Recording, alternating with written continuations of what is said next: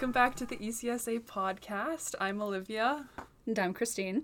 and we're super excited to, for today because we have a really special guest on, um, and her name is. Well, hi everyone. My name is Meg. Uh, my pronouns are she, her, and also alumni from ECSA.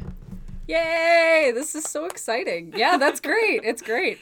Um, I'm really excited that we could make this work because um, I have been talking to you about this for the better part of like two months, and then I just kept forgetting to reply to you and to set a date, and it was mortified every time I remembered. So I'm really excited that we could make it work and that you are not totally turned off of this because I'm a butthole with scheduling. Yeah, and thank you so much for being willing to come on the podcast. We really appreciate it. Oh my god, no, this is feels so special that you guys wanted me on here. Yeah, well, you're great, and like, you're a pretty pretty cool figure at the university. Like everybody knows about you. Everyone's super stoked about your research, and uh, if they don't, this is a really really cool way to introduce them to some of the stuff you're doing. And it's pretty Dang, important. you make me You're making me feel like Hollywood over here. you deserve to feel that way. thank you, thank you. Yeah. So I think should we just start off with some horrible icebreakers as per usual? I think so. okay, so So how did you find ComBio? Okay. Um, con bio kind of was always in my radar in high school. I was like, ever since I was a kid, really super duper obsessed with nature. Everything I find something dead, I'd poke at it. Um, such is life. I used to catch frogs and make them jump through hoops. Um, Oh because god. I thought I could have a frog circus. But my yeah, um, It's like better PT fast Barnum. forward. God, okay, fast forward 10 years, I don't know, however many years that takes to get me into high school. I had a super awesome bio teacher, Miss P. Um, shout out to Miss P at ABJ in Sherwood Park. She rocks. um, got me like super into going to university. Like I kind of always had it in my like scope. Like you're, you always have your parents who are like, go to university. Like it's the choice to make. So that was kind of like, yeah, sure, mom. Like, I am struggling through high school now because high school sucks and people are awful to navigate as a teenager. Um, but Miss P like started ta- telling me about her experience at university and like sleeping on couches. So like in sub, um, and um, for midterm studying, you know how it goes if it wasn't COVID. Um, but yeah, so she started talking to me about that more. So then I started delving into the like university and like looking at U of A, and I went to the Butterdome this one day for like the the career day. I don't really know what it's called, but there were people handing out trees, and I was like, that's the shit. Like these people just gave me a free tree. What is this about? And it was like Faculty of ALES, and anyway. That's that's how that goes. And I was like, I'm not gonna go into general science. I'm gonna go into conservation biology. That sounds dope. So that's how I found myself in Con Bio. That's so cool. What kind of tree was it? I think it was probably just your average little white spruce. I honestly don't know because I brought it home and I left it on my counter too long, procrastinated, and it died. And I feel really bad. Rest in peace, little tree. But maybe why I'm not in forestry right now. yeah. oh my goodness, that's awesome.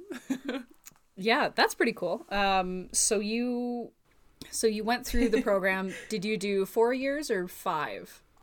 I did the five. Um, I heard five years is the new four years, and I stuck to it.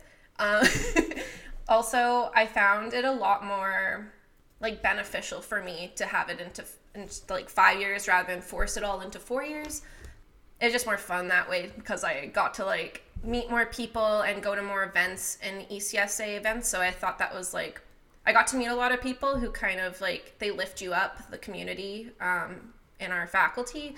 So that helped a lot for my own mental health too. So yeah, totally. I think yeah, like you said, it's the new normal, and it just makes like everything more enjoyable. Like even studying is a bit more enjoyable. Yeah. And you have time to like focus on little aspects of maybe what you're studying more. Like Yeah. if you're into birds, you can maybe go birding more. And learn more about it in your own backyard instead of like trying to cram all the information from like the dead birds on the tables and like memorize those. Like maybe you can get out and see them. Yeah. Yeah. But yeah. And, and the plastic tubes that like you can't actually see into because the light is bouncing off Oh of them. god. Yep.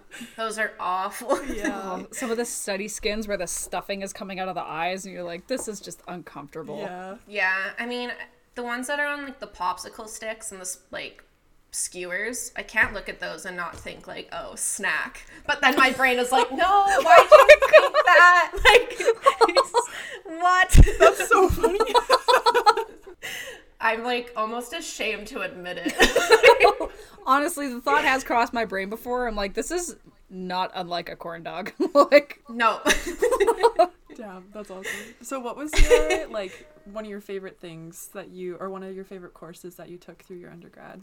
I feel that that's like a tough competition. There were a few like fundamental ones that maybe like the topics weren't exactly like what I was like passionate about, but the professors made it super like worthwhile for me. So, for example, like Nadir's courses, like he teaches with like so much humor and like passion that it just makes you super passionate about stuff and there's not too much pressure on you to like memorize fact for fact and like all the numbers, but at least in his class like you're learning because you want to learn.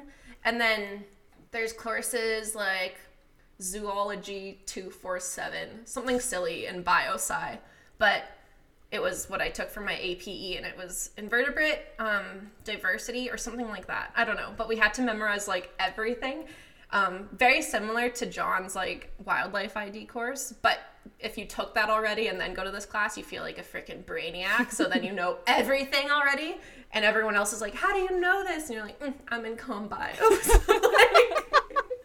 that's perfect. Yeah, it's kind of like an elitist move, but I feel like I mean, like we get to learn that so early in our programs and we, we get to really specialize quickly in combio or even just like in ALES courses in general, so it's kind of fun. yeah, that's a really good point. I didn't actually think about how specialized some of these courses are, but that's a cool little subset of knowledge that you get to take. yeah. Yep. You're like hmm, you spent all your time studying genetics and I was out here looking at critters. Exactly. It's definitely like a good step up to like the bio side. I feel like there's always this like rival rivalry rival Rivalry. rival. I can't say that word. Right? I can't say it. Rive All all you got this. rivalry. Okay, Yeah. rivalry. Uh, hey, with it's a Friday. um yeah with biosci kids. So yeah, it's a good step up. Yeah. Square up biosci listeners, of which there are zero. I'm sorry, I'm actually flying the white flag. Unity will bring us all together. yeah, that peace. is fair. That is a good point. Yes, that's true. Yeah, so you you went through your undergrad and then now you're currently doing your masters. Yeah, so um, I'm in Mark Poesch's lab, uh, named the Fisheries and Aquatic Conservation Lab. Super long name, but it's very, it's what we do. So, um, yeah, I'm in the Master of Science program, also specializing in conservation biology. I took it one step further. um, but I'm studying Chinese mystery snail, which is a really, really awesome critter, and I could talk about it for like at least an hour, if not more, like an hour minimum. Um, but yeah, so I'm studying Chinese mystery snail, which is like a recent introduced species, and like I mean, I could call it an invasive, but that's kind of a controversial topic, and I don't feel comfortable calling it invasive yet because I don't know if it's like impacting the ecosystem negatively. But yeah, so I'm studying their effects on food webs, and I have the very special opportunity to work with stable isotopes, which like sounds like I should be in NASA when I say that kind of thing. But yeah, I'm using stable isotopes, so it's been a blast and lots of field work. So That's pretty cool. And you're you're almost done. yeah, I'm hopefully gonna finish in I'm gonna say May, but it might go longer than that. I'm I'm just setting a deadline for my own like ADHD brain to like yeah, totally. focus fair. on that. Yeah. And uh, do you have any idea what's next, or are you just gonna kind of chill and go with the flow? Oh, well, well, well. You asked me a very good time. Oh. um, yesterday I just like submitted my PhD application. Okay, I, that's what I thought. I, for some reason, I thought Marissa said you were going for your PhD or something. So Yeah, so okay. Um, initially I was invited to roll up in my like program to a PhD, but that kind of like set my wheels spinning. I was like, hmm, do I want to do my PhD? Like, I don't know. I kind of really like just the working life and being in the field 24/7 forever. Like yeah, but but yeah, that set my wheels spinning. So I started kind of shopping around and like really thinking about what I'm like passionate about, and where I like the direction I more want to take my work. Um, a lot of people just call your masters like a stepping stone. So like if you can do your masters on something you're passionate about, but maybe it's not like your main end goal, so then your PhD you can use that. But yeah, so I started shopping around and I fell on a cool like lab that I really am interested in, and so I don't want to jinx it by saying it, but totally fair. uh, but yeah, it would be studying um, birds and different kind of forest harvest and how it impacts them. So I'm really excited about that. But That's yeah, super we'll see cool. how that goes. yeah, that's so exciting.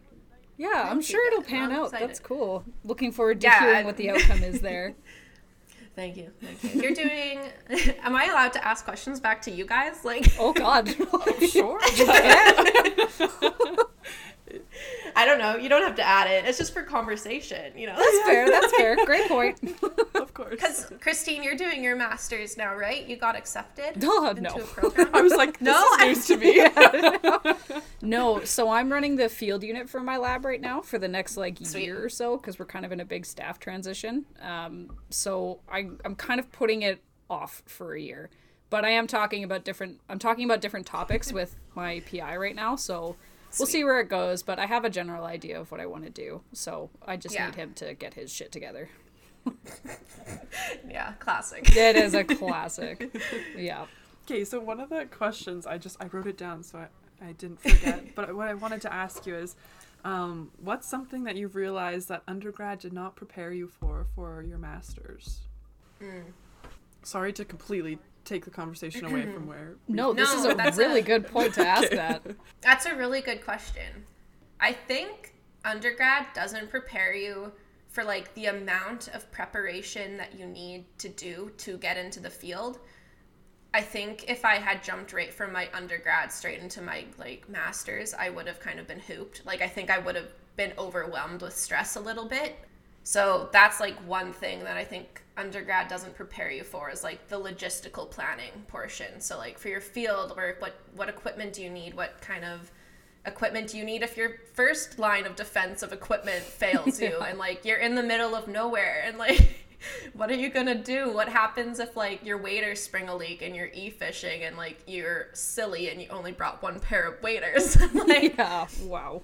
there's like a lot of things or even just like oh another one if if you want to really get crazy is human interaction. Like sure yeah yeah you like talk to people every single day but you're in the middle of the bush and this these like random people come up on you like undergrad does not prepare you for like the fear of humans in the wild versus like the fear of wildlife. Like field school will go over like oh maybe you should bring bear spray and like learn how to use your compass to get out of the bush but i'm always scared of people like field work is awful when people come up behind you and scare you or like out Oh, of God, nowhere yeah. especially as like as like a woman a woman in the field like that's horrifying to me Yeah. That is a really yeah. good point. we we always kind of felt that too in our field season. We were mm-hmm. like, yeah, we're just two like young girls like out in the middle of nowhere, Yep. and if something happens, we're we're screwed. So- Yeah, there's like there's a quite a bit of like um I don't know, anger or contention. I don't know the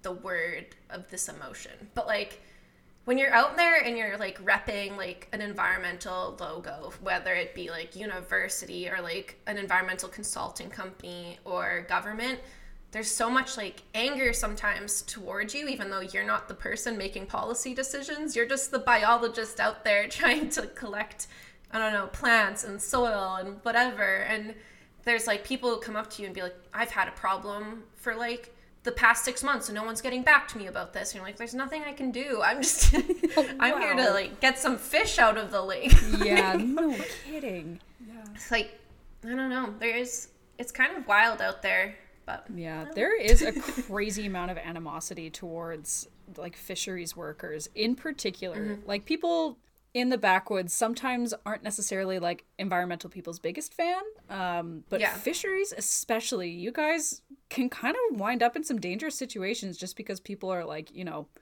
not to generalize, but sometimes people can be really, really ignorant and shitty. And there was one story yeah. from a biologist, I can't remember his name, but he went to a, a town hall and he came out and there were bullet holes in his truck. And like you never hear that happening to bird people. So like it's pretty no, crazy. bird people are like generally like respected. Like for example, if I go for a bike ride and I see someone using their binos on the side of a range road, I stop. I'm like, "Hey, what are you looking at?" Yeah. And they're like, "I don't know what this is." And they're like, "Do you know what this is?" And I'm like, "Yeah, that's a pileated woodpecker." And they're like, "Oh my god, you rock!" But like, and like. But then you're fishing and they're like, oh, this is not how you, like, this lake is dead. There's no fish in here. Like, the government has totally screwed this lake. And you're like, I don't know, that's the government's fault that this lake has no fish in Yeah. it. But Is it maybe the chance that you fish this thing to death? Just yeah, a or like the amount of just pollution running into it, making it totally, like, uninhabitable to the fish species or any aquatic species. So, totally. Damn. So how would you like, uh, or I guess how did you like navigate those situations when they occurred? you just have to for me anyways i'm sure it's like different for everybody but for me i've always been avoid conflict at all costs like i am one to talk big talk about like oh, i totally defend myself like but like um but when you're actually out there it's like kind of like your fight or flight reflex kicks in and for me it's always been like flight but also try to talk it out first Yeah. um, for example, I was out there like even just in August. Um, my last field partner, um, Tiana, shout out Tiana, you rock. Um,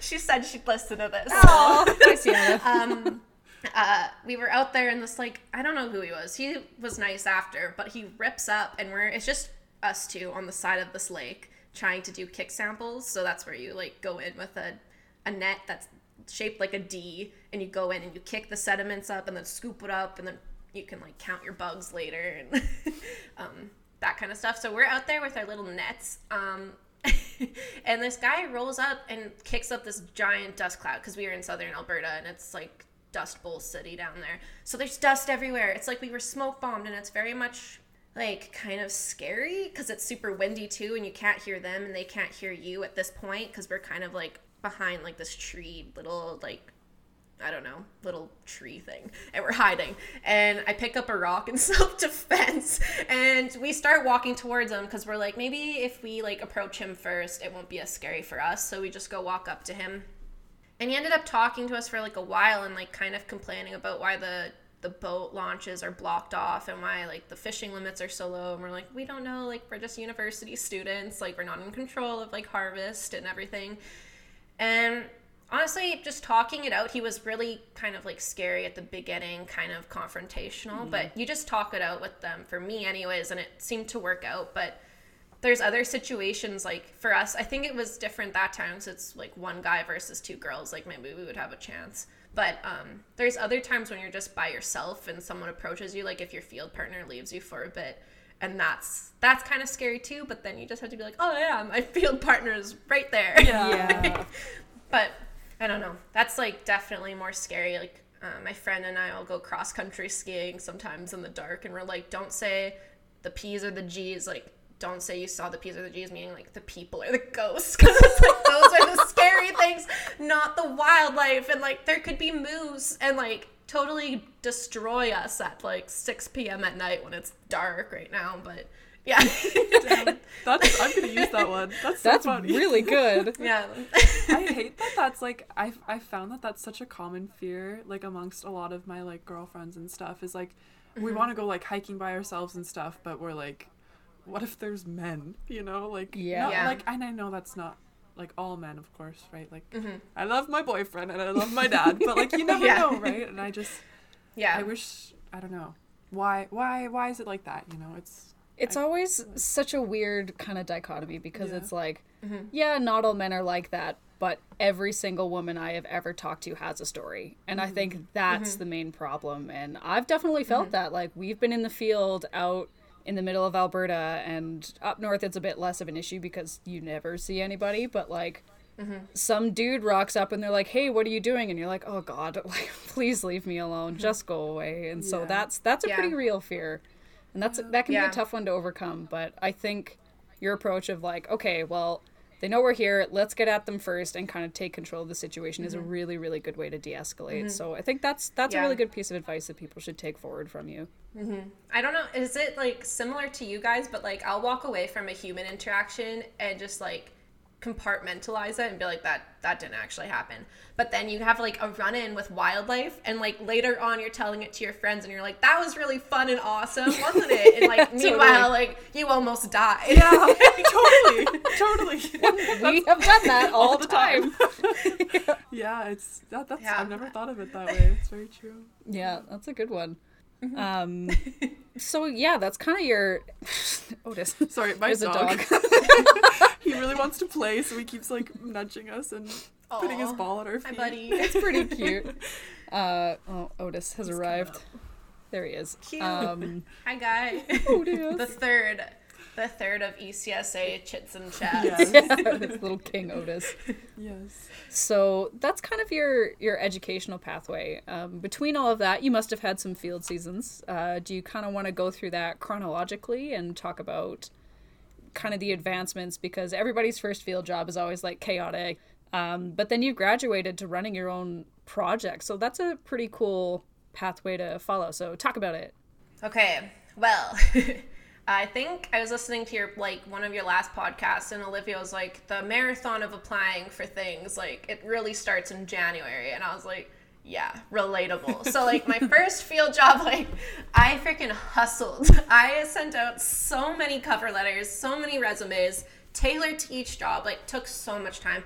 And like that year, it just like was the year everyone seemed to be applying to the same jobs. I remember talking to friends and being like, "Yo, did you apply to this?" And they're like, "Yeah," and I'm like, "Great, competition!" Yeah. Like, yeah, like not competition because I'm gonna be happy for you if you get it, but like competition that we have like very similar experience and like it's gonna be very like pull a little name out of a hat to pick who got hired. But yeah, so my first field season, I was working for Wagner Natural Area, which is west of Edmonton, maybe like 40 kilometers outside of Edmonton, like if you went from city center. Okay.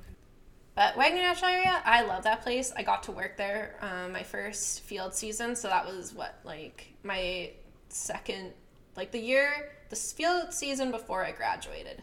So that was awesome. I wish I started applying for jobs relevant to my work before then. But um, yeah, first field season, awesome. There was like so much responsibility. Oh, I no. think it was just because it was like not for profit, so they like rely totally on like Oh, yeah, volunteers totally. and like that kind of stuff. So I was out there and my supervisor he says, "Look, I'm going to train you on how to ID birds by sound and then you're going to go out there for all of breeding season, so that's like mid-May to like mid-June. You're going to go out there, do that all by yourself." Oh my gosh.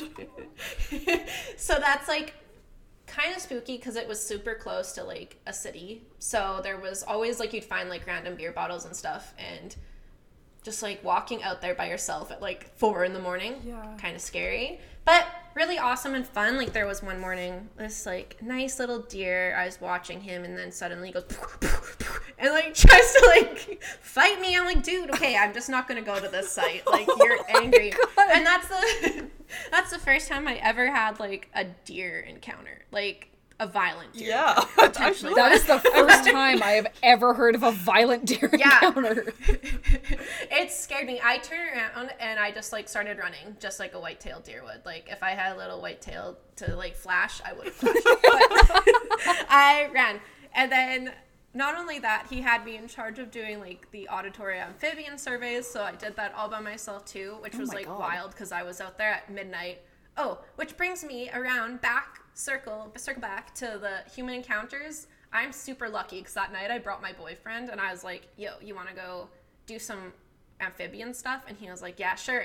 And this guy is an engineer, so this is like not his so, like he's good at being outside and stuff. I am not gonna like say he's not, but he was. He's good at it. So we were out there, and so basically Wagner Natural Area like borders other landowners' properties, and they're all farmers out there.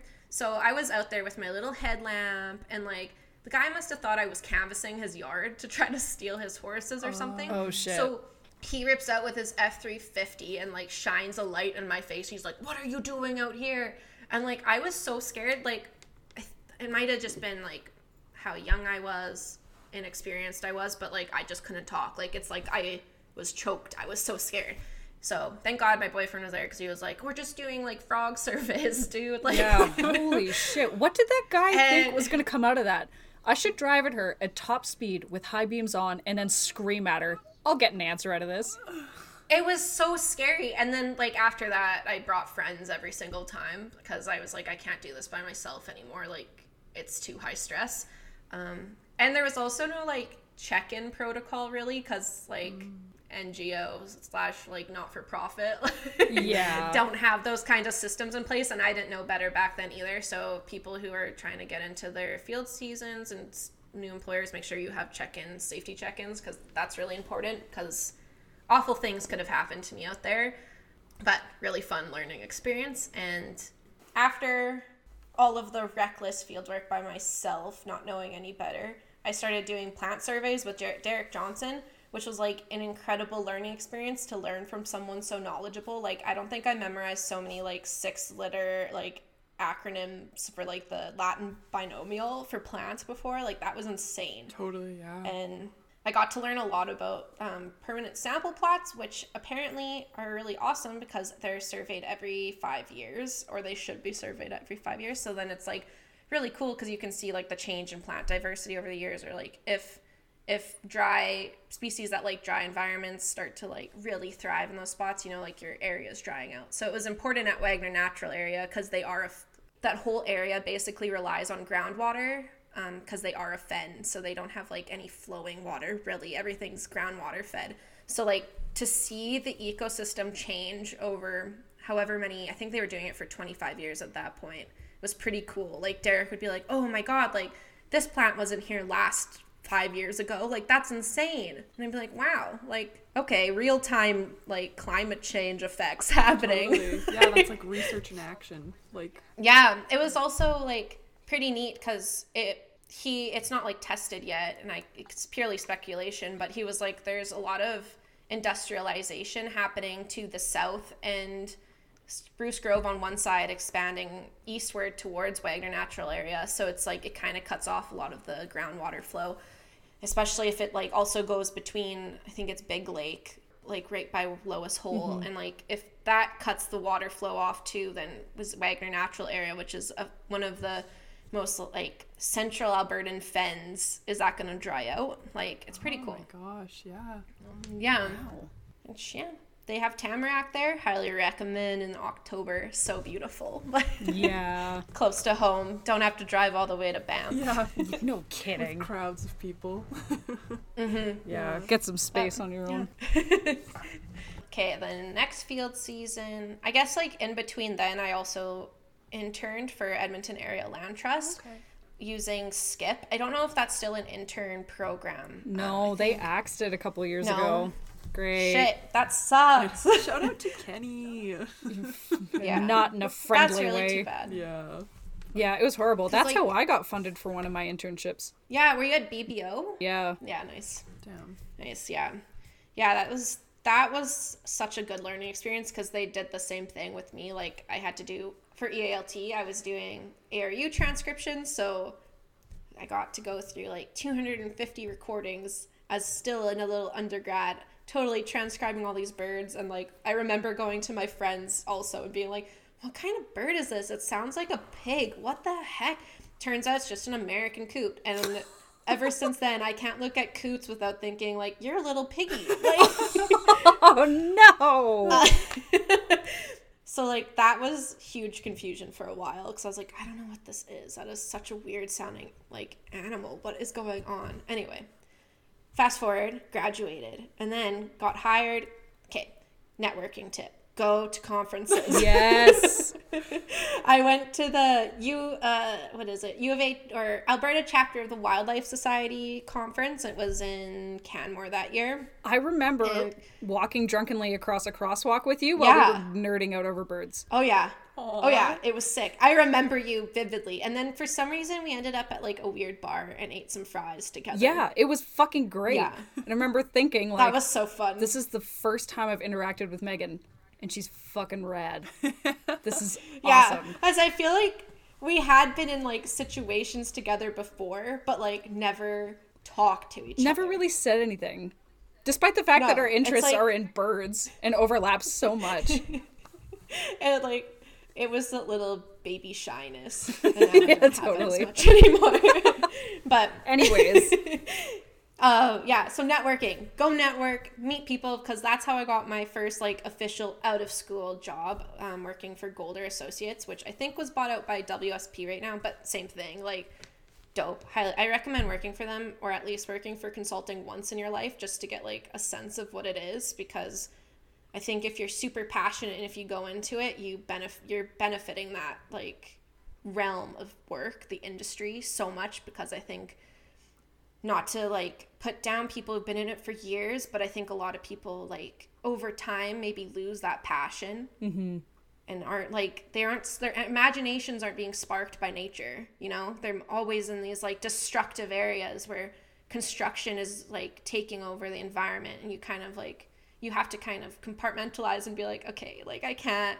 I can't cry about wildlife right now. I have a job to do. Oh. So I think if you go into it right away, you're like you're really helping that field because you're going in there, little greenhorn, happy as heck. You're like pointing out everything. You're like, we gotta protect this. And I think that's like what's lacking in consulting and why like a lot of people are like, oh, consulting is sad. I'm like, no, we just need happy people and like passionate people. Like, um, so I got to work for them.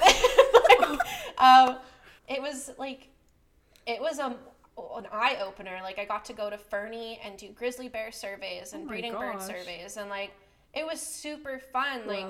I think it was a little bit depressing. Like I definitely like went back to camp at night and cried for like an hour Oh. about like the the mining that was going on because they would just blast the mountains and it was it would be just so sad like i know it's their job and their livelihood and they're bringing money home for their families too but from our perspective it's just very very sad when you know like oh i just saw like a northern goshawk in this area and then the next day like that mountain's gone like Whew.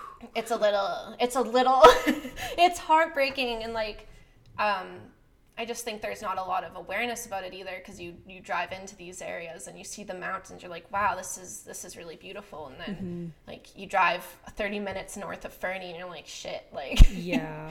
not a lot of people know about like what's going on. If you're driving to sparwood you're like i'm gonna go see the giant like truck in the in the town like Oh god. a tourist truck Yeah, it is a big But- bummer. I remember hearing about um, kind of that green buffer that you have along highways. Mm-hmm. You drive to Banff, you drive to Jasper. There's, you know, in that stretch of the highway before you get near national parks. There's these Mm-hmm. huge, beautiful old trees, and you just feel like you know you're driving on this little narrow strip of a highway. But then, like a kilometer back, it's full clear cuts, and it's Mm-hmm. a cut block, and they just log away, and it's this kind of dissonance method that they use Mm-hmm. Oh, yeah. where people see that little green buffer and they think, "Oh, this is untouched nature; it's protected." But It's then, like greenwashing in a sense. exactly, that's Oh, yeah. exactly what it is, and it's like this. I don't know if I would call it malicious, but it's not great either. No, um, but it's just a way to kind of bypass Yeah. that public perception of what your industry is actually Yeah. doing.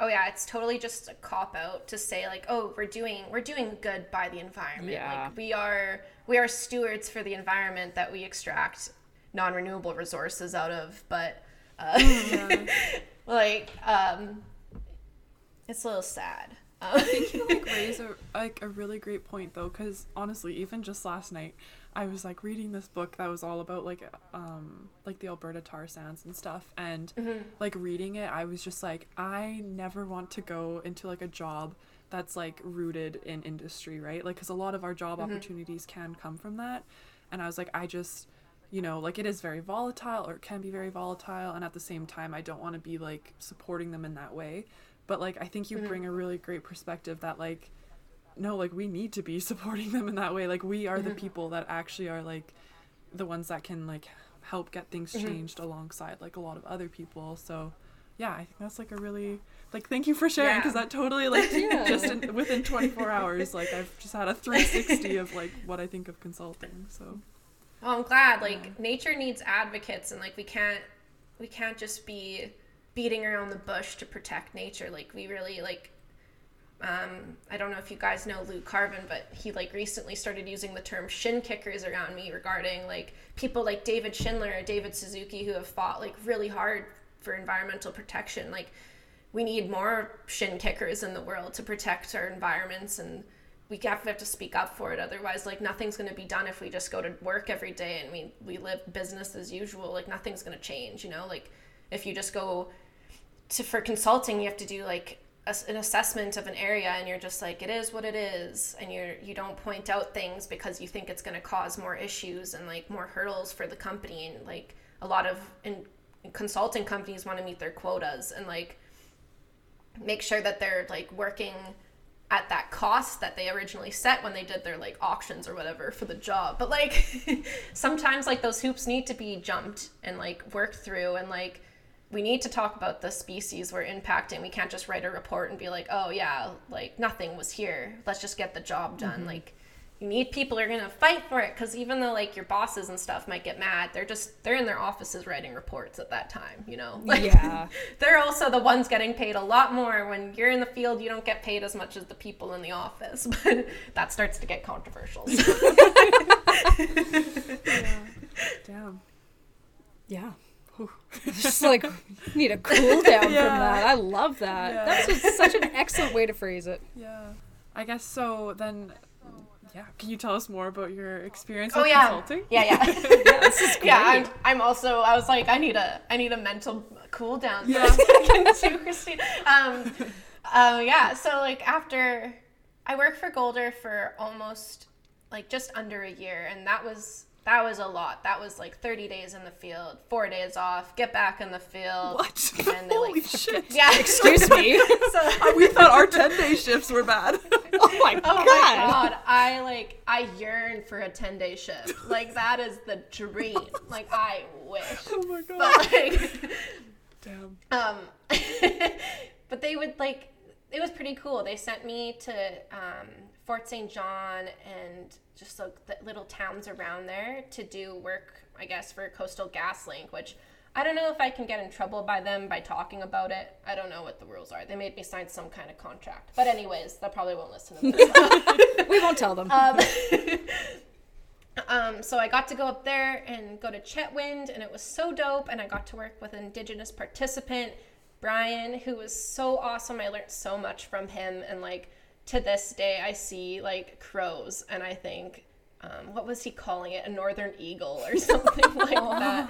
And I was like, yes, that's exactly like I'm gonna think about that forever now because you just like this was um like a major po- point in my timeline. I'm gonna remember it forever. Like working with him was amazing. Like if you ever have the chance, if you're not indigenous, to work with someone who's indigenous and learn from them and like make an effort to learn their the impacts on their like communities, amazing. Like totally. there was a few like societal issues that he brought brought me up to like um what's it brought me up to the Speed. level of yeah brought me up to speed and like talking about that and like it's really hard for like indigenous people in those communities that have like mining or like coal extraction whatever coastal gas link like it's hard for people in those communities to like thrive. Like there's a lot of inequalities i think and like the if the only way for them to make money is by working for these like companies that will eventually exploit their lands like we kind of talked about that and it was really heartbreaking to be out there because you're walking like 11 kilometers through hip waist snow and he's pointing out things that like he remembers growing up like seeing as a kid with his like grandpa or something and i'm like this is sucky because we're walking through area that's going to be clear cut after we give a clear that there's no grizzly bear denning here like Yeah. it was like it was pretty sad. And like that guy, I hope he's still doing good because like he was awesome and like was always so happy to see me and like it was great. So that was a great experience. Um, I still I'm gonna remember every single detail of that. Yeah. And then there was a few experiences with bears, which I know has been talked about a lot, but bears are effing scary. Oh my god. like oh like i've i maybe it's contrary to like popular belief but like black bears are so much more scary and ballsy Yes! than a grizzly bear That's Oh my Okay, god! I yes. always think too. i'm so happy you guys agree Holy fuck black bears, they are terrifying. Yeah. they're so scary like i was up north in the cold lake air weapons range with um, my friend brad and we were doing i don't know i think we were out there getting remote cameras like we are just trying to retrieve them. So we had to like go everywhere with our argo. So we're argoing through ba we're argoing through like really dense black spruce stands that are like all dead and dry and like like just skewers sticking out everywhere ready to stab you. Anyway so we're going down this cut line and this like black bear on freaking steroids, like the size of a beetle, like a Volkswagen Beetle. Like he lumbers into the cut li- line, and Brad and I are like, "Oh shit." What the fuck do we do? like we're in an Argo that maybe tops out at 25 kilometers an hour, but we're going through, we're trying to drive over sphagnum moss, so there's like there's nothing. Like we're gonna get stuck. Like every five seconds, you're going backwards because we had to reverse out of there. We're going like getting stuck, and then this bear like squares up Oh with us. God. At that point, it's like I don't know, maybe half a kilometer away from us, and like. I remember pulling out my phone to take a picture of it to send my mom later and be like, "Look how close I was Jesus. to a black bear, mom." But then like shit turned like sideways so quickly and I was driving and I just remember thinking, uh fuck my life. Like this is not where I wanted to die today. Oh so Black Bear starts like walking towards us and I go to Brad and I'm like, what happens if he charges us? Like bear spray is not going to work against an angry bear like in the middle of nowhere and we by the time he recovers from bear spray he's going to be back on us Yeah. That's what's like what's going on in my mind at that point. point and like so i'm driving brad pulls out the pulaski so the big like fireman axe with the point on the end and he has an air horn in his other hand and i remember him screaming like backwards faster anyways this Oh my god. this a-hole bear who like bless his heart very cute just doing bear things runs up to us and just like stands in front of the argo like like huffs at us like stands and then he just runs away and it was like a blink of an eye like Oh my Oh my god. it was God. as if And like your life like flashes before your eyes. yeah, it was like the situation was dealt with before it began like it was Oh done my gosh. Sorry. she has a bird clock.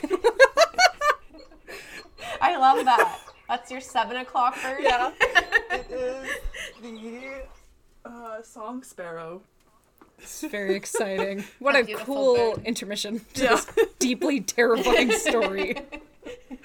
Yeah, damn. And um, yeah, so like we we walked out of that, and then we decided to go do another site, and like to to go to this site, we had to park our Argo, and then we were doing an above ground pipeline like walk. So you basically walk where this pipeline will go in the future to, to see if there's like specific animal tracks or dens and like things that should be known before someone puts a pipeline in. So we're walking and it's an 11 kilometer back and forth. So we leave the Argo there and like I left my backpack there, my like beautiful Fox Racing pink helmet and left it all there and like I don't have any snacks in my backpack. I had one of those waterproof bags which like in my head I was like, "Oh, that's airtight. Like that's to work." Um, but I had like sunscreen in there, which like sunscreen attracts bears. I should have like that should have been like something that I thought of, but in the moment I was like, it's 30 degrees. I'm so hot and I'm gonna get a burn. So we walk this like 11 kilometer track and we get back and like our stuff is everywhere. I swear to God, like my helmet was like 20 feet away. Like it's like the bear came and like, and then I go to get my helmet and there's claw marks on it and like little teeth holes. And I'm like, where the hell is like my extra pair of socks? Where is my sunscreen? Where's my like nice waterproof MEC bag? What the heck? So I'm like, oh God. I am searching. Brad, meanwhile, he's like, huh, nothing happened in my And I'm like, Fuck you, dick. Brad. I'm like, good for you. Like, I don't like. Yeah. So I like search around. I find my sunscreen bottle, which was one of those like can ones that sprays, and it looks like the bear had shotgunned it. Like it had like a little, like a hole, and then it was empty. So I like imagining it in my head, like the bear standing up, like scratching his belly, like how you would imagine like a classic frat boy to Totally. it, and like like crick, and then and I like I'm just like kind of in shock at that moment and like what happened like all my sus er, anyways never called our supervisor. We told him when we got back to edmonton and he was like what? And i was like yeah my my bag's ripped. And he's like oh, i'll replace it. But like i was like no it's okay and i like felt like such a badass because i had duct taped my bag shut and like it looks cool now and had like little claw marks and i'm like that's the field Oh, fuck Like, yeah. i have that's clout Absolutely. Hey, this is my bag. It's got bear marks. yeah Whatever. i've and i've totally said that Yeah, you have to. Also, are you It's our field like- technician soul sister? Just like have a Maybe. deeply terrifying encounter and then not tell your boss. Yeah, no kidding. Just be like, oh, I guess I should tell you this like two weeks later. Yeah. it's like I don't know, maybe it's cuz like that fear part of our brain shuts down and we're like or maybe we're just like our brain's like we should get used to that cuz that's our life. Yeah. Yeah. Oh god. I also think like a part of it too is Yeah. like we're just like so far from it nowadays too that it's like I, I often think like you know like it's good to experience those things and like kind of like mm-hmm. sensitize us again to you know not Yeah. buildings everywhere and like actually like Yeah. the danger so i don't know maybe that plays a mm-hmm. role in it too but fuck it still mm-hmm. doesn't in the moment doesn't really make anything easier No. Yeah. yeah um, But yeah, those are like my most fun stories from working for Golder, like aside from like having the awesome opportunity with a consulting company to like hike mountains and get paid for it. Like that was so dope. Um but then after that, I was like, I'm tired of being in the field all the time. Let's try something new. So I started working with Canadian Wildlife Service as a casual, which was super fun because like my friend was also working at the same time. So we would have like many a break to talk, and it was just like really cool because I think like from our first like year of undergrad when we met, we were like, yes, like our goals to work together one day, Like, even if it's just for a little. Like it was really fun, and then that ended because like if people don't know like if you're getting on with the government of canada to work as a casual it's three months max um, in a year. So like you could work like a year like three months in one year and then you'd have to wait like the other month. So like sometimes you can line it up to work like the three months before the beginning of a new year and then the three months after so it's like a six months full thing. Um, but yeah, so I worked for them for a bit, which was really cool. Um, worked for the Joint Oil Sands Monitoring Project, so we were looking at boreal breeding birds and like how different sector effects impact their like numbers kind of thing. So that was really fun, but it didn't last long enough and then COVID hit and I was like, "Oh my god, like I'm never going to find a job ever. Like this is awful." um but then things kind of just fell in line, so I started my masters in the Poesch Lab. And then that first summer, like I didn't actually start my own field work. I ended up helping my friend Sebastian with his um, last year of like field collection for his PhD, which like he's gonna finish soon, so that's really awesome for him. Um, but his work was so cool. So we were like up near kind of by Conklin area. Like you had to drive the old Conklin Road, like the logging road. Do you guys know the road? yeah Yeah. Okay. Fuck Conklin. Oh my god. so we had to like drive this road that like should have really if it was like a nice flat road probably would take us 15 minutes to get to like our end site but like it took us like an hour if not more to get there with our like truck loaded up and like the big heavy boat with like 12 like jugs of gasoline for for like just we needed it. Yeah. so like we had so much gasoline. Um but like that project was so fun because like sebastian for his project was using hydroacoustic surveys. So at night we'd go out like middle of the night um, you have to start your surveys like right after sundown and you go out and you basically drive transects going five kilometers an hour in your boat across the lake and you have to do like spaced out transects and basically snake your way down the lake. And the hydroacoustic drums that you like attach to your boat will send little sound waves down the bottom of the lake and then they bounce off the bottom and when they're trying to come up they will hit like fish or whatever else is floating in the water. And there's like specific i think i'm probably like explaining this in a really bad way um, so like sebastian if you're listening to this ever in the future please don't get mad. But um, it like the different like waveforms can tell you and like inform you what species are in there. So it's kind of like a non lethal way of doing species counts for fish in lakes because the alternative method is basically like using gill nets and using lethal like methods to see like oh how many what's the catch per unit effort to see how many fish are in this lake yada yada yada. So like he was trying i think part of his project was to see the efficacy of using that um, and how well it works in northern lakes at least. Um, and then in the day like unfortunately also be gill netting because we needed the otoliths which are like the ear bones in fish basically.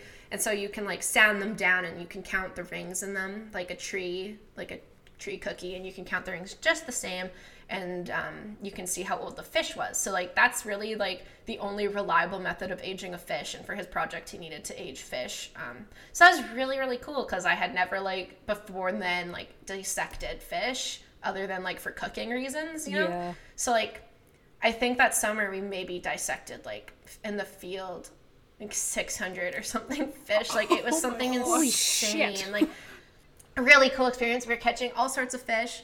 White sucker are the best fish. This is um, what I keep hearing from cap. everyone. Yeah, yeah. Everyone loves white suckers. They're so cute. Everyone listening, look up white sucker. Look at their little puppy eyes. Like it is so damn adorable. I actually I saw your drawing on your page of like the white sucker. I was like, actually, that is a cute fish. Yeah. That's pretty cute. I would I would sacrifice myself for a white sucker. if it needed my help, I would totally like go and help it. you Oh, know? I love that. That's I had no idea that that was like a method for like counting Yeah. fish and Hydroacoustics? yeah. Um I think it's because hydroacoustic equipment is just like so expensive. And like to maintain it and make sure it's good, like you need to buy expensive things to keep it safe, like the giant pelican cases. Oh, yeah. And those are like pretty expensive. So it's like also easy, e- very, very easy to break. And like you need quite a bit of training on like analyzing the data too once you get it back because you basically you have like a big screen and you look at like the waveforms on the screen so i think you it's just like a tedious thing and it's so much easier to just go out and be like i'm gonna gill net Yeah. yeah Um, and you guys had to do that at night. Why did you have to do it at night? the hydroacoustic surveys need to be done at night because i, I believe that's when fish movement is more frequent. I don't know i might have to like check that. But i think that's when fish movement's more frequent. So you'll see them moving to areas all together and like all the like specific movement patterns. So like that's another thing with hydroacoustics. You can see where are the fish moving to? Because another part of his project was looking at the compensation lakes. So like horizon lake and stuff like the man-made lakes and seeing like are are they useful? Are they working? Um but anyways that was like such a cool project to help on I'm like, oh Yeah. my gosh. I, I don't know. I that it just makes me think like we get the like the coolest jobs. You know what I mean? Like who else gets to Oh do my this kind yeah. of stuff? I know. It's like it's hard because like my friends who love hiking and stuff will be like, "How do you get into this? Like, I want to do it." I'm like, unfortunately, like deg- a degree, Yeah.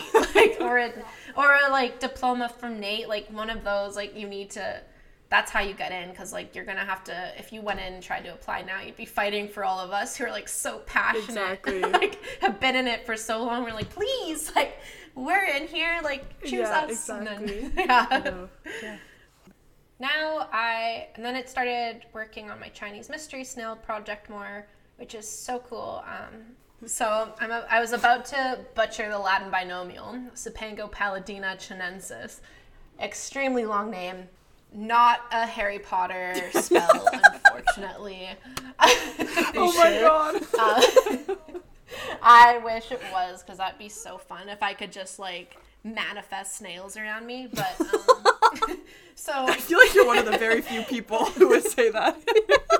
That is a brand new no, let sentence. me give me like a few minutes, and I'm gonna make you fall in love with the Chinese Okay. mystery snail because even though they're potentially invasive, They're so freaking cute. Okay, so first off, they grow bigger than your like smaller native snails. So like Chinese mystery snail already take away that effect of like a lot of small things bundled together trying to get at you. It's just one big guy. Okay. You know? Like that's a lot ma- more manageable. so that's the first point of That's my a great point. And a solid. monologue.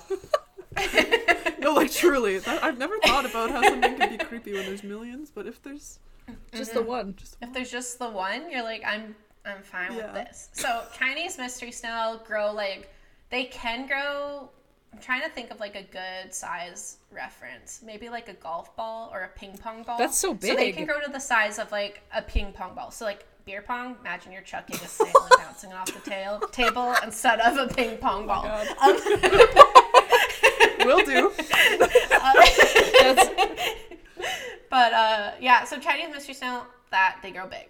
And thirdly, they have like this little shell extension that like covers the aperture of their shell and basically seals them in, which is like a really cool adaptation. So basically, it like can keep them alive for so long because it kind of like seals in that moisture and like protects them from external threats. So like if there's someone trying to like chemically manage them by putting some kind of chemical in the water, they can just be like, "Yo, there's something in the water," and then they seal that shell shut. And they're like, "Hmm, I'm fine. like nothing's gonna get me out of here. But everything else will die, and I'm the survivor on top. So, um, Chinese mystery snail, badass. They can also survive out of water for like nine weeks, which like What? try to wrap your mind around that. Nine weeks out of water, like and humans can't even live for like what is it, three days without water. Yeah. Like pretty sure these snails are better than us. what in Um, the hell? they they can also they basically grow their babies inside of them. So like if you think of snails you're usually like oh snails are just going to lay eggs. No. These snails will grow their babies inside them shells and all and then if they're threatened or at any random moment they just like spurt a bunch out. So like then you'll have tiny little chinese mystery snails vibing. They're like yeah like we made it! And um and they're so cute like they come out and they have little little hairs on their shell like just really tiny ones. Like imagine like a snail with a mohawk that runs along the ridges of their shell. Super cool. Wow. That's punk uh, rock. yeah they are punk rock. They're so cool uh, what else can I tell you? They look so cute when they're underwater. I'll have to send you guys Yes. pictures later. Yep. I can email. But um, they like use their operculum, like the door that seals their shell, as kind of like a slip and slide or like a crazy carpet.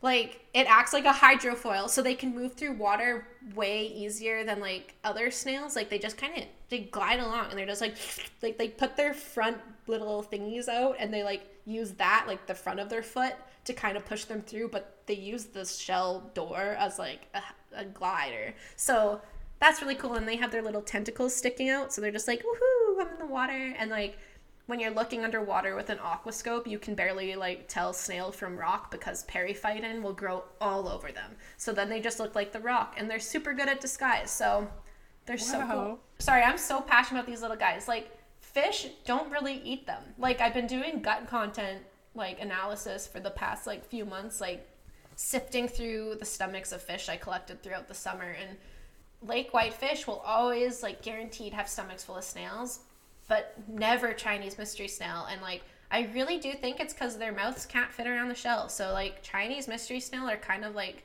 immune to the dangers of a lake whitefish pre- predating on them, which is pretty cool. They have like mastered evolution. Yeah, holy Yeah. shit. It's insane. Yeah. So currently like the only the management method used is physical removal. So Wow. yeah. Are they Mm-hmm. like trending towards invasive, like being invasive, or do you know? Yeah, I think it depends on like temperature fluctuations because sometimes there's mass die offs and like when a lot of critters get together there's always disease and like breakouts. So if they're not like at that happy equilibrium yet, maybe they die off from a weird disease. But I think tentatively without like proper management plans or anything in place and like native species that can't really use them, I think they do potentially have the the opportunity to to establish their populations here. Um, I know they have they've like established in Nova Scotia, New Brunswick, Ontario, and BC, and there's maybe one more, Newfoundland and Labrador. So like they're established there, but like not other places yet. So like fingers crossed they don't become invasive because in other places they have like shown to affect the food web negatively. Like for example, we also have northern crayfish here, which I'm sure like a lot of people know are invasive species. Um, or just like introduced range kind of species. So like they are native to like the Beaver watershed, which is near Cold Lake, but they've like spread down through like anglers taking them and like putting them in lakes and parts of like the NSR and South Saskatchewan rivers and like just everywhere in southern Alberta. So like northern crayfish, if they are in the same situation as Chinese mystery snail, like crayfish might be benefiting off this Chinese mystery snail being there and like eating them and then having two invasives in one area might be like exacerbating the issue of invasive species. So yeah, kind of neat. Very neat.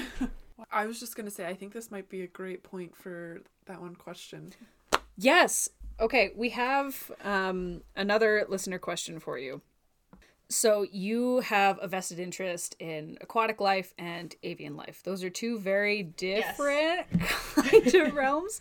So one of the questions that we got um, is, what advice would you give to undergrads who are really interested in different groups of organisms or fields and are afraid that they're going to specialize in the wrong thing? Like, how would you provide advice for folks with option paralysis or multiple offers? That's a really good question because it's something I've struggled with like my entire undergrad, my master's, and like everything in between. So like in my undergrad, I was like really keen on trying to learn everything, and for a bit, I thought I was gonna be like into botany and like hardcore plant grow. Um, but then like I tried that out, and I was like, maybe that's not for me. So even though I really appreciate and I love it, and I'll still use my veg ID like experience later in life, like I tried other things and like I think it's important not to put yourself in kind of like a box and think like, oh, I need to specialize immediately. Like don't worry about that. Like try to try a little bit of everything and like try all the flavors like, experience it cuz it is like like never think you're going to pigeonhole yourself. Like I thought I was going to do it. Like I'm in I did my master's in aquatic ecology and like I was so worried that people would just like box me into this category of like oh she's just fisheries but I interviewed with people who studied birds and like they were all really keen on working with me too and like I think that's really important because people will say like oh you're gonna master in that like why like yeah. yeah. why you like have never like shown interest in this before but like my whole goal of going into fisheries and aquatic science was to like see what that's about like you can't in my opinion, and this isn't like applicable to everyone, but for me, anyways, like I've always been curious about everything in the ecosystem. Mm-hmm. So, like, in my opinion, like if you want to make good conservation choices in the future, help like navigate those those issues, like it's important to have those big picture like understandings of like, well, like the trees need the water and like just very broadly, like everything like is linked together. Like you need those things. Like and that's kind of my mindset for how I was doing like my work experience and like yeah, that would be my advice to try everything. Like don't be afraid of like accidentally specializing in something you don't want to necessarily be in. Like those doors are never closing. When you close one door, another door opens. Mm-hmm. Like there's always something there. Like people people that are going to hire you are not going to say no to you right off the bat just because you've only had experience in one area. They're going to you are diversity and knowledge. Yeah. like coming into a new field with another background is not a disadvantage to you. Yeah, like that's a new learning experience. Yeah. It's people do get scared of like pigeonholing themselves. Um and I don't think you need to be worried about that because exactly like you said, the people that you interview with in the future are more interested in you and the experiences mm-hmm. that you gained from your previous education, your previous experience, not exactly what it is. They're like, oh, you only have bird work, you can only do birds. Why are you applying to a plant job or why yeah. are you applying to a fish job? It's who you are and it's your passion. And I think understanding the whole ecosystem, like you said, is such a phenomenal way to approach conservation. And I think we have to. Mm-hmm. So I really, I really like that answer. Mm-hmm. And I think it just makes you all the wiser, you know, like it. Yeah. You can make decisions based off your previous experience and stuff. So yeah. Yeah. like just to point out even your experience olivia you've gone from what was it soil cores and like looking Yeah. at that and then you worked with marissa at elk island looking at bison and like i don't remember all your Yeah. work experience but that's really diverse. Like you still got to work with bison even though you worked with soils and you worked with i think ace lab the year before. Like you still got to, to try different things and Yeah. like you got an ex- you got an appreciation for people who work in soils and like that's really good because that opens your eyes to that kind of work and you're like that that's hard Yeah. Yeah. that takes a different breed of biologists to do that kind of yeah, stuff totally. and I think like a common theme too for like uh, even when you're just like looking at applications and stuff, like one of the bullets that I see all the time is like a keen willingness to learn. So it's like, yeah, they're always willing to take you on as long as you like express interest and like I want to learn this. Mm-hmm. So like, let me learn this. yeah Exactly. yeah. Yeah. Never underestimate yourself in like cover letters either. Really express like don't try to be like that cardboard cutout of someone else like that you know got the job. Totally. Like express yourself and, and, and be that person that's passionate for nature. Like people will see that if you're being honest in your cover letters, people who are reading it are gonna be like, Wow, crap, like this person. Yeah. like they really want this job because they want that experience. Mm-hmm. So Totally. Yeah. Just be you. Mm-hmm. I think yeah, this is this. I guess it's something we talked about in a previous episodes with Larissa, and she made a great point of like, don't be like scared to apply to something if you don't like have all the qualifications and.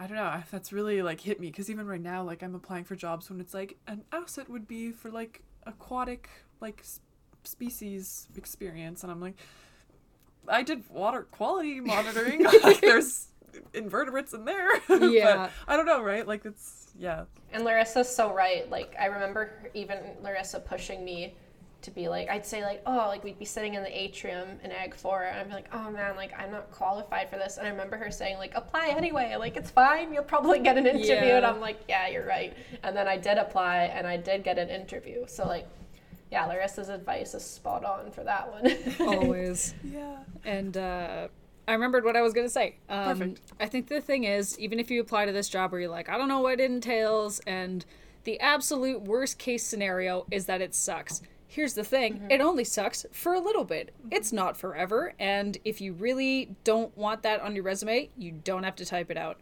And if it's something that you don't enjoy, it's incredibly temporary and you can still find some good things out of it, but it's so easy to just move on and find something else that you like. yeah. Mm-hmm. So these choices that you're making aren't permanent. They're there's something that you can there's something that you can kind of leverage into the future and now you know not to pursue stuff like that again. So Yep. failures are still wins in Oh, my yeah. Opinion. Agreed. You know, quote unquote failures. yeah, exactly. Um, I think. okay, one of the other questions was how'd you get so cool? What? wow. Thanks.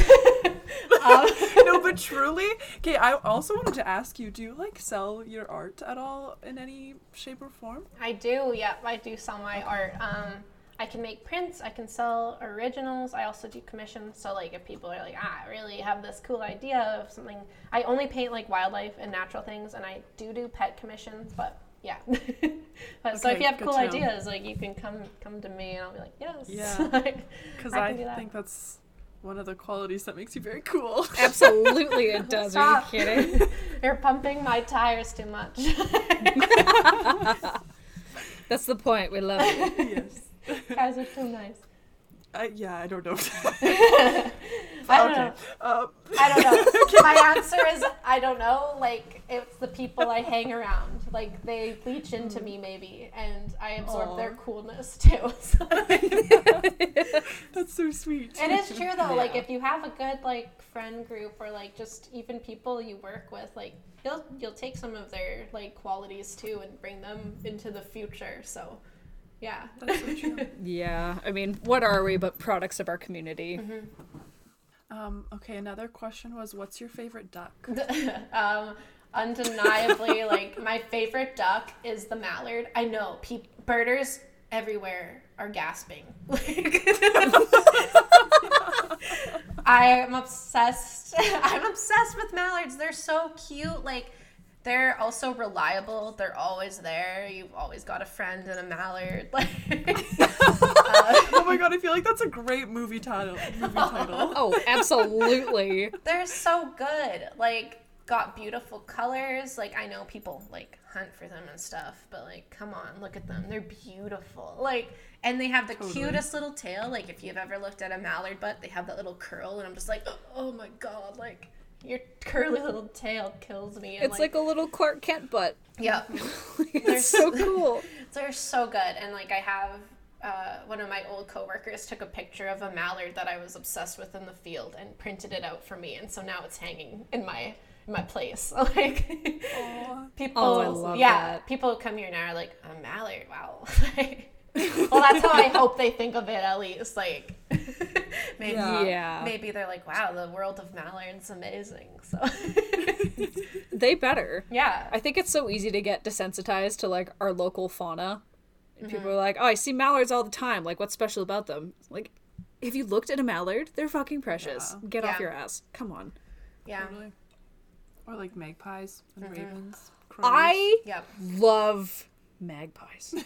They're so, so good. much. They're so Their smart. vocalizations, their tail, the shiny they got, their cute little eyes. oh my yeah. god. They're beautiful when you see them close and they have like that oil slick coloration on their feathers. You're like you're s you're It's amazing. beautiful. right? Yep. I know. I agree. yep. Um, okay, another one more question. I don't know if you have any more, but um, what has been the most rewarding experience throughout your career Oh. thus far? Oh, I think my most rewarding experience has been learning from others and like opening up my my mind to how other people think. So I have like I found it in my in the beginning of my undergrad I was like super close-minded kind of like strict vegan like all this stuff like if you're not completely like renewable like you must you must suck and like all this other stuff but like the Totally. the, the further along like you go like you and if you're open-minded you get to hear so many other people's life experiences and like that has been awesome like even going in the field and talking to people and like a big moment for me was going to a work camp and like with the expectations of like all the people in these work camps to be like assholes to me because I'm in the environmental girl on site and like the only one there. But like you I actually talked to these people and made the effort to sit with them at their tables and like they were so curious and wanted to talk to me about like have I seen like the grizzly bear and her two cubs and like all this stuff and like kind of it was kind of like a an exchange of experience and knowledge and what they thought was going on and then me telling them what I think's going on and I think that kind of like that was I felt like I was putting my little like mark on the world at that time like just being able to kind of share that passion and and seeing them leave like their dinner plates with the HP sauce on the side like hopefully leaving them with like a little bit of like I don't know, more curiosity to where they were working and like the nature around them instead of just thinking like, oh, this is just a place that I work. This is just the muskeg. Like, you know what I mean? Like, and then just working with like people in the field like as a field technician you get to meet so many other field technicians and kind of learn from them and like what are their passions? And you get to take away their little tidbits of knowledge and like move on and with your life and like share their knowledge with other people. And it's just like an awesome like spider web of knowledge. And it's so fun and and just like also reaching out to old biologists that have like really cool experiences and like taking the time to hang out with them and talk with them that has been like life changing for me like being able to talk to like for like Lu Carbyn who's left such an impression on me and his experiences working in Jasper National Park with the wolves and like up north camping in the bush like we think our field work is hard like he literally lived out there in a tent by himself for like a month and a half tracking bison like like yeah. That is so cool to me and like just being able to hear those different experiences kind of like centers you and like kind of you're like wow like i'm really lucky to be in this field and experience the things i experience and like also have a bed to sleep in every night or like a tent that's like i'm not gonna get trampled by bison in the night or you know like that has been the best most enriching part of my like experience in this field so far. That was like such a beautiful, heartwarming answer. Yeah, I like that a lot. yeah. Pretty cool. I mean, I could have said something badass like I almost died by a bear, and like that made me so cool. like all this stuff. I don't know. With your with your duct tape bag. yeah, my duct tape bag. Yeah. yeah. Yeah. No, I think that was a really good, concise, and just like really sweet answer. I think acknowledging how much you've grown and how much you've learned and like benefited from those mm-hmm. around you. That is the big reward in this mm-hmm. field and and I like that story a lot. Yeah, it's like a kind of like goes back to what you guys said in a previous where it's like your peers are not your competition. Like lift your peers up because you're gonna learn from them someday. Yeah. Like Totally. they're awesome. Or work for them. Oh my god, Yep. yeah. Or maybe one day you'll all be like a bunch of nine year olds discussing like your field work together and like you know I- like that's so fun and cool. Like, Yeah. Yeah, I couldn't agree more. Yeah. Okay, well, I think we're kind of nearing nearing the end of it. Um, are there any other stories or like anecdotes that you kind of want to go over? Or any other like last like advice. I don't know. I feel like I like word vomited all my advice on you guys in the past like what is it hour and a bit. So, like, No, it's good. That's the I whole don't know. point. I think maybe this sounds like so cheesy, but like for everyone who's just kind of getting into your fieldwork careers, like don't and just even academia if you're going you want to go in your masters and PhD, don't let like the the school part of it kind of bring you down like stay in tune with who you are and like continue to do your hobbies and be yourself. Don't be don't be like everyone else you know. Just do your own thing. Don't worry about what other people are doing. Everyone's at different parts in their career. Just stuff everyone says all the time but like it's so true and like sometimes that needs to be hammered in your head. Like like totally. just because my one friend has done this and this and this doesn't make me less good of good at what I'm living right now. So I don't know. That's a good reminder, I think, because I tell myself that every day. Honestly, and I've heard that about you is like you're like this like wizard woman who can like do it. I've- Maybe that was the wrong word, but like you have so many things like that you do all the time, and you like I don't know. Like Larissa was telling us, you made her this beautiful toque, and she was like, I don't know how she had the time to do this, but it's like I don't know. You made the time to do it. Oh my Yeah. god. Yeah, no, that was like a theme this past summer. Like I was just bringing my knitting stuff into the field. Oh my, my my hands smelled like fish and I'm like dealing with yarn. It was just kind of disgusting. They're very unique. oh, yes. Essence of fish Yeah. made by me. Yep. I think we should title this episode "Wizard Woman." Oh my god. Not your name, Wizard Woman. Oh my god. That, that's funny. oh, that's very nice of you guys. Thank you. yes. Yeah, no, that was uh that was great. Thank you so much Yeah, for spending you. the time to come on and talk to us and share your experiences. There was a lot of really valuable stuff that came out of this one.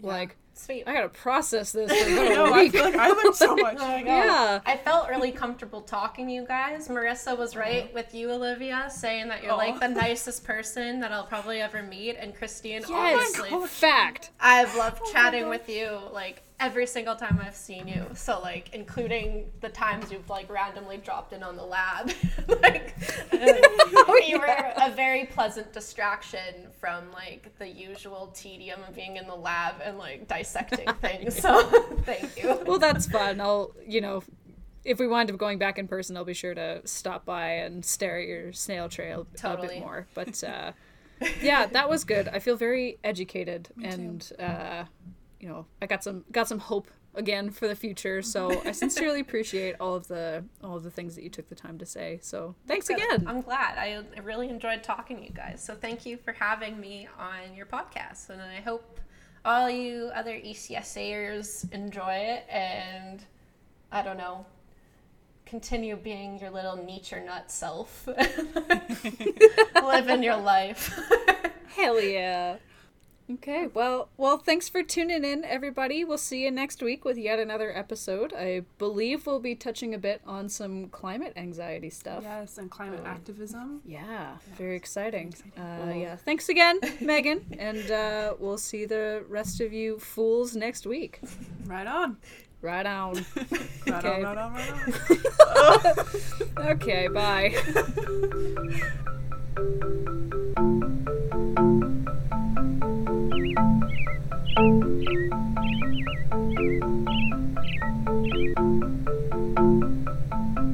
you.